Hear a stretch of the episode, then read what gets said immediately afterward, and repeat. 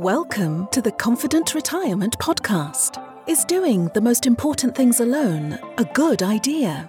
How comfy are you with your choices when it comes to life's biggest decisions? What is real peace of mind with financial confidence, and how can you get it? Kris Flammang and Mark Peachy are the founders of LPF Advisors in Sarasota, Florida. On the show, they bring together the best and brightest minds to share with you how to have a more confident financial picture. They empower listeners with simple, common sense, and financial wisdom. And now, here are your hosts from LPF Advisors. Hey, everybody. Welcome to the Confident Retirement Podcast brought to you by LPF Advisors. I am your host here always, Kris Flammang. And today I have the honor of hosting Ryan Reiffert on the podcast. His self named law office, based in San Antonio, specializes in helping businesses, investors, and entrepreneurs through the full range of legal and business issues that can arise. His motto is personal attention has no substitute. Ryan, thanks for being here and welcome to the show. Yeah, thanks for having me on, Kris. Really appreciate it, and uh, hopefully I can teach a thing or two and provide some entertainment. And yeah, know. Let's do it, man. Let's do all of that. Okay, so I'm sure you have an interesting history. Um, take me kind of briefly through the high points of how you got to where you are today with your practice. Yeah. So, as you noted, I'm headquartered in San Antonio. So, I grew up in San Antonio, born and raised. Uh, and then left when I was, you know, 18 years old, went off to college, UT Austin, went off to law school, NYU, uh, started practicing in New York for a few years at major law firm, you know, one of these 2000 man firms that has offices all over the country. Then uh, moved back to Texas because, you know, New York City, although it is a wonderful and fun and all kinds of great place, uh, has you know high taxes and snow and people touching you on the subway. It just kind of got to me after five years. So anyway, moved to Houston, uh, did a few more years at another one of these mega firms, and you know tons and tons of hours, tons and tons of work, great experience, great money, um, not so great quality of life. Then moved back to San Antonio and was working for a kind of small to mid-sized firm here. And I wasn't even there for maybe seven or eight months before one of their clients uh, hired me away for a uh, startup project that they were, that was a tech startup, basically, video sharing company, um, very well capitalized. We ended up running somewhere 20, 25 million dollar raise over, over several years. Um, so I was the in-house counsel for that company for about three years, and they kind of hit a wall with COVID. Unfortunately, as so many businesses did, funding dried up. A whole lot of people were looking at their wallets for COVID, um, and as a result of that, I said, okay, well. I've got all this fantastic experience, and I kind of see an opening in the market in San Antonio where I can sort of add some value for people who, uh, you know, are sort of in between the hometown lawyer space who kind of does everything and the hire a big law firm space, we're going to charge you $800 an hour for some kid who's just out of law school, right? There's a big, big gulf between those two for somebody who has a couple of specializations, a couple of things that they do. You know, I don't do everything. I don't want to do everything. I have a few things that I focus on, a relatively small number, a relatively, you know, maybe 10, 20% of the pie of your overall legal needs. I saw a space for something like that in the market. And, uh, you know, first year as, as the first year of any business was tough because I decided to uh, launch right, as I said, right when COVID was kind of in full swing. It was a tough couple of months, but uh, you know the last year or so have been have been good. Things have started you know started to really pick up, and we're uh, we're off to the races. I like how you said that, and I've I've heard often you know everybody wants all this knowledge, and I think they should know a bunch of stuff so they can answer any questions, but especially in business, I think it's important just to know a few things really well and be really good at those and then find that group of people that that that can benefit from what you know um, and then you can make a really big impact. So what do you think was the most important thing that was different about owning your own business versus working for somebody else? Was that the biggest draw why you started your own or, or what did you see as being the biggest advantage? Several things. Number one, freedom over my own time to an extent that I mean, obviously, you still answer to clients, right? And obviously, if a client needs something, a client calls you with an emergency that says, Hey, you know, I need you to pull an all nighter and get this done by first thing in the morning, right?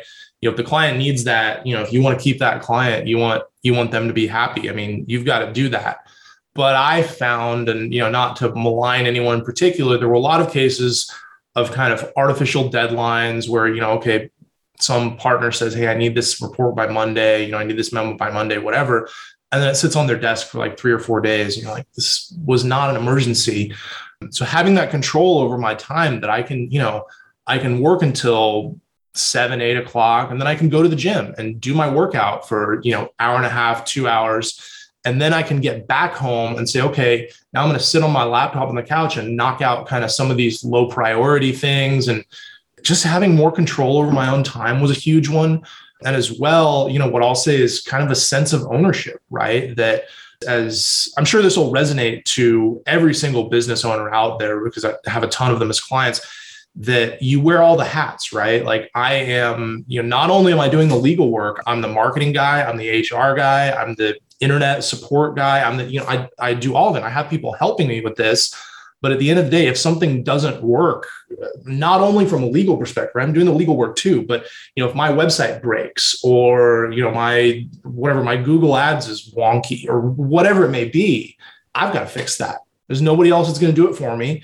You know, there's nobody else that's going to take care of the client and make them happy. There's nobody else that's going to make sure the office is running. Like the buck stops with me with all of that stuff, which is a ton of responsibility, but also kind of, you know, gives you the freedom to do things the way that you see fit. And again not to malign anybody in particular but i think a lot of lawyers are are are relatively hidebound and relatively old fashioned in the way that they want to do things. And i think the zoom kind of revolution that was forced by covid in particular has changed the game in a lot of places in that you know hey that meeting really could have been a zoom call or that meeting really could have been an email.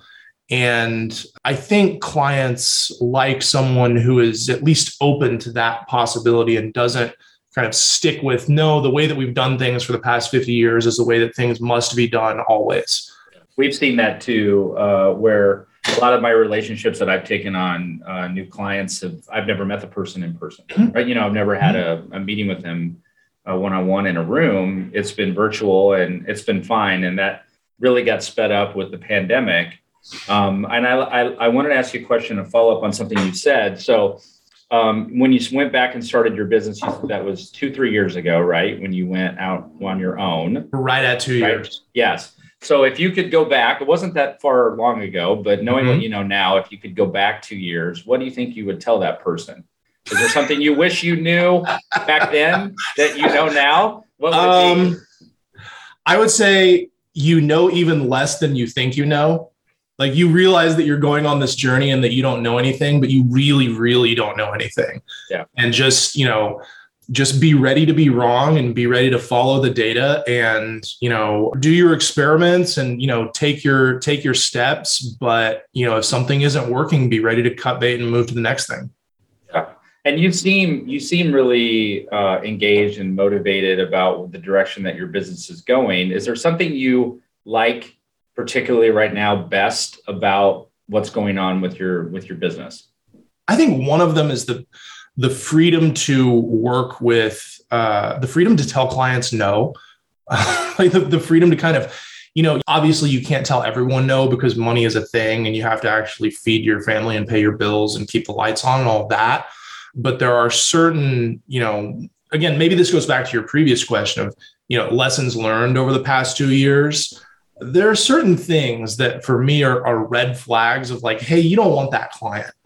And I took on a few of them at the beginning, um, just because I didn't know any better, right? You know, because, because being in a large law firm or even a small law firm, that the client intake process is not something that they show baby lawyers or even even not so baby lawyers right it's not something that you know these kind of senior partners i don't i don't want to say hide the ball but like you know you're there to do the work and do the billable hours and make everybody else money you're not there to learn about how to build your own practice, right? That's not what they're interested in teaching you. Um, and not That's to say not- they necessarily hide the knowledge, but you know they're just not interested in showing you how to do that because that's not what you're there for. It's not what it, you're on a need to know. Yeah, And yeah, right, basically. And right now, you basically. don't need to know. right. You don't get, you don't, I mean, you get to see how some of the sausage is made, but not that particular sausage. You don't really see the client intake process. Yeah. So you don't really, you know, you don't really get to know like what are the red flags of like, hey, you don't want that client. That dude's going to be, that's bad news waiting to happen. You mentioned you have a few specialties, some things that you know really well that you mm-hmm. focus on. So, are there some areas of your practice that you find the most challenging and also the most satisfying? I mean, not particularly, right? Because in either so I kind of have two main sides of the house, right? Like we have we have business law and transactional things, which can be which can be anything from, hey, Ryan, I'm starting up a new company. I need to form an LLC. Well, okay, that's you know easy enough. I can help you with that, right? Or it could be, hey, I'm selling my practice. You know, I'm a doctor. I run a, you know, I run a widget company. I'm, you know, whatever.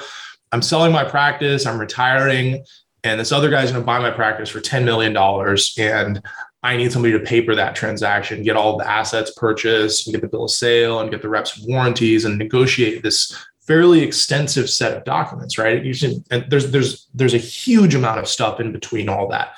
Could be just looking at a contract and reviewing a contract, which be anywhere from a couple thousand dollars to you know million plus, right? And there's there's a there's an immense amount of variation in there.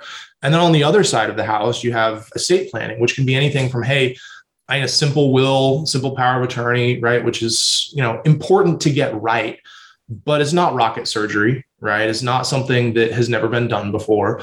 And and kind of asking the questions is important, but you know, I mean, you're not creating something from whole cloth. It's not the first will that has ever been made in the history of the legal system. All the way up to something, you know, fancy like a, you know, irrevocable trust or family limited partnership or some kind of exotic asset protection strategy that, you know, there's a so I would say on on on either kind of side of the house, if you will, there's there's significant variation. You can you can have I don't want to say easy stuff because if you don't know what you're doing, none of it's particularly easy, but you can have straightforward, simple to incredibly complex and you know it will require hours and hours and hours of custom work Well, and I'm sure that's what keeps you engaged. And you never know which one it's going to be is the other thing Yeah. There's everybody- behind this door. right and a lot of people say oh i just have a simple question and they, they start describing you it's like this is not simple this is this is the opposite of simple And that's exactly why I don't tell people at cocktail parties what I do. because they then, then they say what? Oh, I have a question, right? It's really simple. And then 15 minutes later, you're trying to figure out how to find your way to the bathroom and make an excuse. Right? i've got a Okay. i've got a lawyer joke here if you want to hear it all right, maybe we'll do that at the end. Okay, Maybe, all right, all right. all right. Okay, now this concept of personal intention, you made it a point to put that on your website as being something that's really mm-hmm. important to you. And I think mm-hmm. a lot of that has kind of gone to the wayside, not because of COVID, but just even before that, where people get sloughed off onto somebody else or a, mm-hmm. a, a assistant or something like that. They never get to talk to the to the person that they originally worked with. So I'm curious why that is so important to you that you structured your practice around that premise. Why you feel like it's important.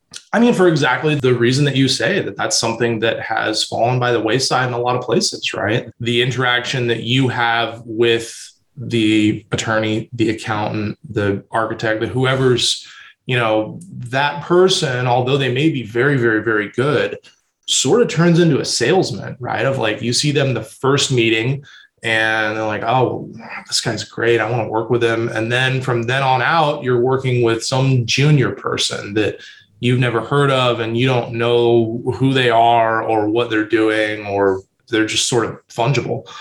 I don't, if I were on the other end of that deal, if I'm hiring you, I want you, right? Like that's the, if I go to get my, I don't know, say I'm going to renovate my house, right? I hire, I hire the best architect in the city.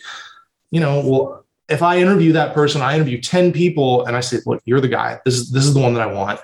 And then he passes me off to some just out of architecture school, or in my case, just out of law school person to do all the real work, like, well, hey, I could have driven down to the architecture school and hired a first year, you know, like that, that I could have done that myself. So I feel like that gets lost a lot of times. And it's also, frankly, it's a, it's a complaint that I have heard um, from potential clients coming from other places that like, hey, the main guy, the name partner, the whoever is not the one doing my work. They're just billing me $500 an hour for some second year associate, which is, I mean, I don't know that for me, that's the value proposition is clear.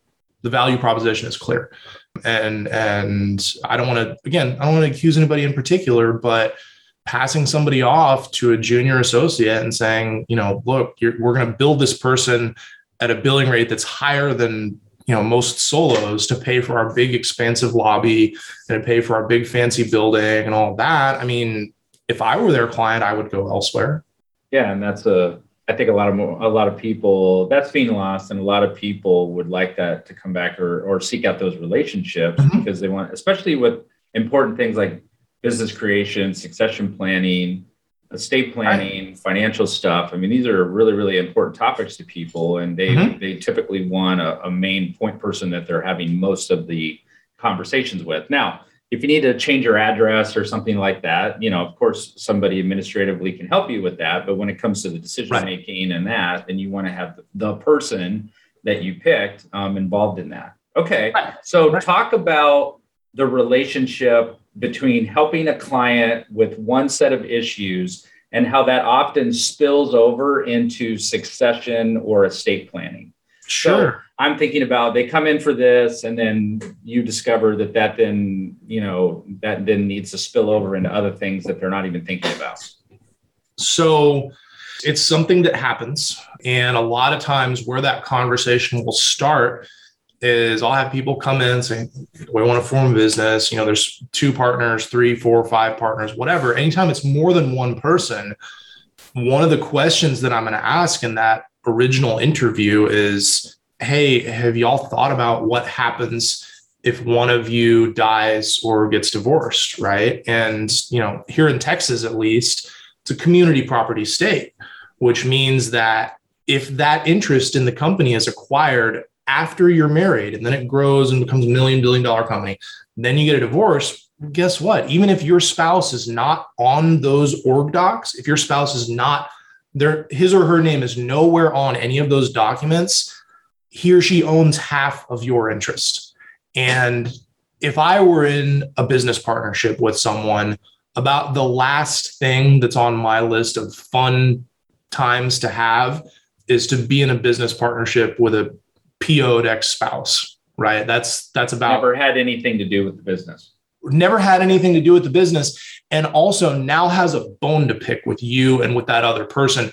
Not only is, is it, it, it, it's worse than a disinterested third party. It's someone who has an actual real possibility of an incentive to do non-economic things to mess with you right like it's it's a, a person who i mean you know some divorces are amicable some are very not and that person may get like legitimately vindictive. So that's one of the questions that I ask people is, you know, hey, have you thought about what happens if you die and you know maybe you like your business partner's kids you know have affection for them and whatever you, you have goodwill towards them you don't necessarily want to be in business with them. Anyway that's one of the first things that i ask and you know we either talk about a business succession plan or a buy sell or something like that but a lot of times that topic arises six months or a year later and they say well hey you know we're we're we started a year ago and we're kind of we're getting rolling and you know we want to talk about setting up a trust. We want to talk about setting up a will. We want to talk about you know something like that. I'm like okay well you should have had that done before but better late than never. So now that we're kind of in the estate planning mode right let's talk about yeah you have these accounts. Yeah you have this money. But if you look at the whole pie so much of the value of the family wealth is locked up in that business, right? It's not cash, it's the shares of the business that maybe are tied up with the key person, right? Maybe you can get key man insurance, yada, yada, but maybe not, right? Like maybe, maybe the business could operate independently or in five or 10 years becomes a thing that can operate independently. And that's where the family wealth is located. And that business needs to be treated as, you know, a pile of cash, a, you know, the, the, the, the golden goose and needs to be planned for accordingly. Yeah, because a lot of times that can be the person's biggest personal asset. But by far, very frequently, right? very frequently. yeah. Yeah, very frequently. Okay. Right. And that that kind of leads me into a question that I wanted to ask you about entity creation. So, what are the advantages of of creating an entity? I mean, you and I, it's just kind of, you know, it's that's what you do. It's common sense, but not to everyone. So, what are the advantages of that? And then, what are what are the pitfalls if someone waits too long, or if they if they don't get around to doing that? Yeah. So, I would say the advice that has kind of entered the collective consciousness of like, hey, if you're starting a business, you need to have an LLC. That's good advice. I'm glad that that's made its way into so many business books and so many kind of so you're starting up here's your pieces of advice et cetera et cetera here's the reason for that in in in very very shortened terminology is suppose you have a lawsuit some sort of liability some sort of debt some sort of injury whatever it may be at your business, right? Somebody slips and falls, calls an attorney, sues for a million billion dollars, et cetera, et cetera. Without an entity, or and this is the other thing that I tell people, without an enter without an entity that is properly set up, that liability can spill beyond the business and go to your personal assets. And also, it doesn't matter whether those personal assets were business assets originally were generated by the business, doesn't matter. If you win the lottery tomorrow, you don't have an entity, you win the lottery tomorrow, a business lawsuit can get at those lottery winnings, even though they have nothing to do with the business, right? So, a couple of things that get missed in entity formations. Forming an LLC in a lot of states is relatively easy, but it's not just the certificate of formation that you need. There are several other documents that you need. And I have regularly people come in and I say, oh, Do you have an LLC? Yeah, I do. Here's my certificate of formation. Okay, where's your operating agreement? Where are your minutes? Uh, what's that? especially the minute. That's part of you, right? you need that. And if you yeah. don't have those documents, you and if you don't have good versions of those documents, yeah, maybe your LLC isn't good for anything. And this is the other. I know a lot of attorneys kind of hate on the online service providers, you know, LegalZoom, Rocket Lawyer, these kind of things. Um, I actually think their documents are of a good quality, but the issue is not with those service providers necessarily. It's that that kind of uh, i call it a multiple choice test. The multiple choice test that they give you when you're doing your entity setup if you answer some of those questions wrong you're going to get a document that is inappropriate and may not protect you right and you you you, you almost need to have a law degree to answer all those questions correctly so if you do answer the questions correctly I, the, the service providers are great right their documents are actually they're good quality documents it's just you need to know what you're answering on that multiple. And most test. people, most people don't, right? Because that that's the difference between knowledge and wisdom. You don't. The computer can't tell you. The internet can't tell you. Oh, whoops! You're an, you're asking or answering the questions wrong. Mm-hmm. So then that's going to lead you to a conclusion that is incorrect. So that's right. where the human side of it comes in. If you right. have that background legally, then yeah, you can answer the questions right. For a lot of people, they can't right right and and you can't call them and say what should i answer this question because that's right. legal advice they can't tell you that yeah and it's a a lot of people don't get that because it's a website that has the documents on there but they will not provide legal advice on there even though the name of it might be legal zoom yeah. okay. No, so honestly, nothing against legal. I think it's a great product, and I think it has a good place yeah. in the marketplace. Just if you click the wrong button, get ready to have something that might be counterproductive. Right. Exactly. Right. And that's the risk that people take in using that. And for some people, maybe that's worth it. Okay. So I saw something on your website. I've never heard of this. I don't know what the term is. I'm hoping you can clear this up. What is a, a holographic will? Ooh, all right. Yeah. What? So I I didn't know. I thought it, I didn't know if it was a joke or if it exists or if it's in the meta universe or where it is. So tell us what that is give us a definition yeah. or enlighten us. Yeah, so a, a holographic will, um, the name aside, has nothing to do with holograms. Um, yes. It has to do with the Latin root for that, you know, graph, Latin for writing, hollow meaning entire, right? So a holographic will is a will that is written entirely in your own handwriting. Okay. They are only legal in certain jurisdictions there are certain jurisdictions where a holographic will is not a will. There are other jurisdictions where a holographic will can be admitted. Now, what I tell people is you should envision a holographic will as something that is useful for an emergency, right? If you are on a trip in Africa and you have a deadly disease and you're about to die and you can't get to a lawyer, you know, scribble everything down in your handwriting. Maybe it'll be a holographic will. The uh, kind of I don't want to say funny, but the quirky law school case that they teach you about holographic wills is there was a farmer uh, up in Canada. I want to say Quebec, but don't quote me on that. He's on his tractor. He's plowing his field. Tractor gets in some mud, flips over, pins him underneath the tractor, and he scribbles on the, the metal fender of the tractor. He scribbles, In case I die in this mess, everything goes to my wife signed, you know, Farmer Bob. The probate court admits the metal tractor fender as a will because it was in his own handwriting and signed. And that obviates the need for witnesses and notaries and et cetera, et cetera. So generally it's a it's an emergency device.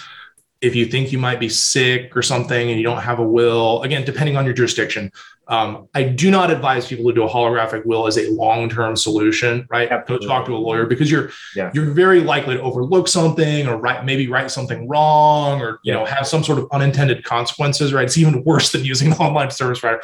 But if you're in a pinch, if you're in an emergency and you absolutely can't get to a lawyer and like, oh my God, I need a will right now. Well, if your jurisdiction allows holographic wills, it can be a good emergency measure. So I, I should stop encouraging my daughter to learn my penmanship and to imitate the way that I write because that could come back to bite me someday. Right. Yeah, yeah, yeah, it could.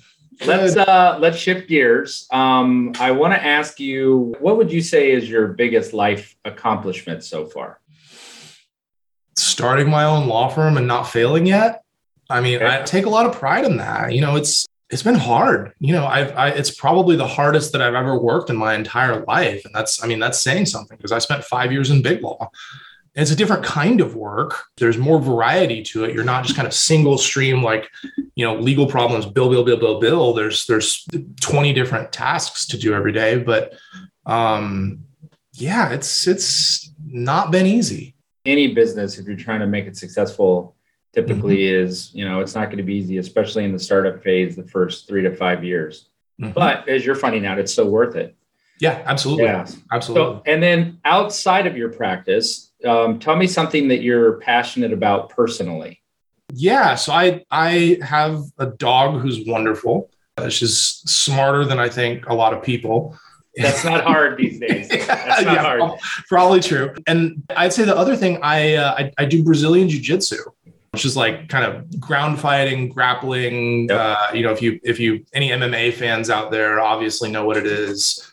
Also incredibly difficult, right? Not unlike starting your own business. You're gonna fail and fail and fail and fail, and you're gonna be the worst person on the mat a lot of days, and just sort of I don't know. There's there's some life lessons somewhere in jujitsu yeah. about you know I, I can, accepting the failure and getting one percent better, and that's really a win and that 1% compounded over time really leads to something. Exactly. I i used to do uh, jiu-jitsu this is back and then i had a shoulder injury and so i had to stop. But i was going to save this question to the end but since you brought it up i'll go ahead and ask you. Favorite submission that you like to that you like to perform? What's your submission Ooh. move? What's the one you like?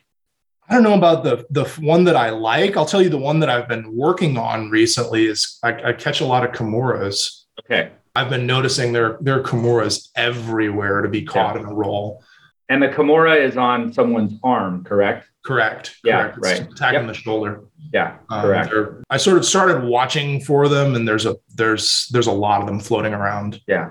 Yeah. Um, and there's also I learned a, I learned a pretty nasty. I think it's called a Peruvian necktie with a gi. Uh-huh. Uh-huh. Um, and that's you kind of it's I, I, sort of feel bad doing it because there's yeah. not really a way to gently Right. It just goes from zero to 60. But yeah, when you hit it, it's fun. yeah, right. Just make it fast. It yeah, exactly. It's like the tap. Yeah, it's like, right. sorry, man, but we're doing this. yeah. okay, let's uh let's switch back into the business mode. I have a few questions for you on the future. Yeah. What do you see as being the biggest opportunity uh, in the future for your practice? I have no idea. Continue to grow with clients who I have formed and who are growing and, and becoming bigger, I suppose, is one. Having those having those annual meetings, having those contracts, and you know, I feel like kind of once you pull somebody out of the fire once, they're like, oh wow, this is, you know, like there's something to this. Doesn't happen with every single client, right? A lot of them just sort of take your word and trust you that, hey, you need to have a meeting every year, you need to do contracts, you need to, you know, have employment letters, you need to do all these basic things. I will say I see San Antonio as growing a whole lot over the next five to 10 years, right? Because Austin, which is just a little bit over an hour north, is, is absolutely on fire uh, and our cost of living is maybe half or less of what Austin is. And kind of like we were talking about the very, very beginning of the podcast, I see a lot of room in this market for, you know, the kind of in between space, you know, somewhere between the old school small town do everything lawyer, which totally has a place, and the big thousand person law firm that bills, you know, over a thousand dollars an hour for their partners, which totally has a place, right? those both have places in the market, but personally, I see San Antonio as kind of there's a lot of space in the middle there. That's well, I guess we could call that your pocket. I think San so. San Antonio pocket. Yeah. You can use yeah. that. You can That's a good word. That. Yeah. yeah, I like it. I'll go with it. Or or stay in your lane, bro. Stay in your lane. I think that. just gonna make my lane bigger. You know? Yeah, yeah, right. That's okay. Well, that's all they're doing on the interstates. They're just widening them. We yeah. are in Florida. We have an everlasting state of road construction, as I'm sure it is mm-hmm. in Texas, but that's what's oh, yeah. going on down here. So, yeah. on the flip side of that question I just asked you, what do you think is your biggest challenge facing the business heading into the future? Um, An obstacle you have to overcome, a challenge, something you'd like to get better at or, or fix? Managing expenses is always a challenge, right? And there's a lot of expenses that like I know they're ROI positive, right? I, I know that writing that check is going to make me more money, but just there's there's so many recurring expenses with starting a business that you know when I sat down and made my plan, like okay, this you know these are my expenses, these are my revenues. You know, here's how it's going to match up. This is my this is my curve. You know, year year one, two, three, four. It's just significantly higher than than I projected, and I know they're good expenses too, right? Because I'm not I'm not stupid about what I spend money on. Um, and I'm, I'm very intentional. And I say, okay, is this at the end of the day, is this going to make me money or lose me money? And, you know, try to be as strict as possible as, as I can about that. There's a lot of outflows on a monthly basis. And also, you know, cash flow can get bumpy, right? You know, that sometimes if you have three, four, five people who drag their heels for a month on paying you, you're like, well, yeah. I like I know the money's coming, but like guys, you know, yeah, that that's a challenge. Fast growth is also a challenge. I mean, my from year one to year two, my revenues have doubled and kind of staying on top of how are we going to handle this? How are we going to scale? I mean, that's, you know, not an easy thing to do. I think I'm doing a generally pretty good job of it, but you know, there's of course, as we know from jujitsu, there's always room for improvement, right? You can always be better. Yeah. And the, these are the constant problems that, that never go away. I mean, they can be dealt with. You can have plans in place, um, but certainly part of owning a business and managing the growth that you have in the future. So, if people want to learn more about you or contact you, um, what's the best way for them to do that? Well, it depends on what your medium of choice is. You can go to my website, uh, www.ryanreiffert.com. That's R Y A N R E I F F E R T. Also, most of except with with the maybe one exception, our social media is Law Reiffert, just L A W R E I F F E R T, and we also have a YouTube channel that is uh, Law Offices of Ryan Reiffert. Okay, and what's on the YouTube channel? Is it quick? Is it educational stuff? Or? So there, there, there's a mix on there. Okay, um, there's right. some legal explainers of okay. like, hey, here's how to you know, if you're wondering how to do a small estate affidavit yeah. in Texas, here's how to do it. Or, you know, here's the common business mistakes. Or, and there, there's one where I've got a friend who's a police officer, and I say, hey, what are your top five tips for getting out of a ticket? Right. And we kind of review that. There's some of some of that. And then I also I recently started talking about like kind of some of the celebrity legal cases and what I think is going to happen And my approach there has been not necessarily to take a comprehensive kind of overview of like what is the overall outcome going to be from this, but hey, maybe there's a maybe there's a corner that I can pull off and chew on and explain like you know, for example, in the Kyle Rittenhouse case, right? Like we talked about reasonable belief. And what does reasonable belief mean? Well, okay, there's a subjective, there's an objective component to that, and blah, blah, blah. Not going to talk about the whole case, not going to talk about, you know, right or wrong or otherwise, but let's talk about this one legal thing that maybe people don't necessarily understand that we can kind of bring some insight to one aspect of that. So okay. that's right. the other half of the content. Fantastic. That's great. And we encourage everyone to check that out. Ryan, I want to thank you for taking the time to be here with me today. It's been a true pleasure to interview you. We learned a lot. That was some good stuff. And I want to thank everybody for listening and watching the Confident Retirement Podcast brought to you by LPF Advisors, where we are raising the retirement confidence of everyday people one show at a time. Thanks, everybody, for tuning in and watching. We'll see you next time. Take care. Be well. You've been listening to the Confident Retirement Podcast with Kris and Mark from LPF Advisors. For more information on them and retiring confidently, please visit lpfadvisors.com. If your ears are pleased and your mind is now at ease, do share the program with your friends and subscribe wherever podcasts are found.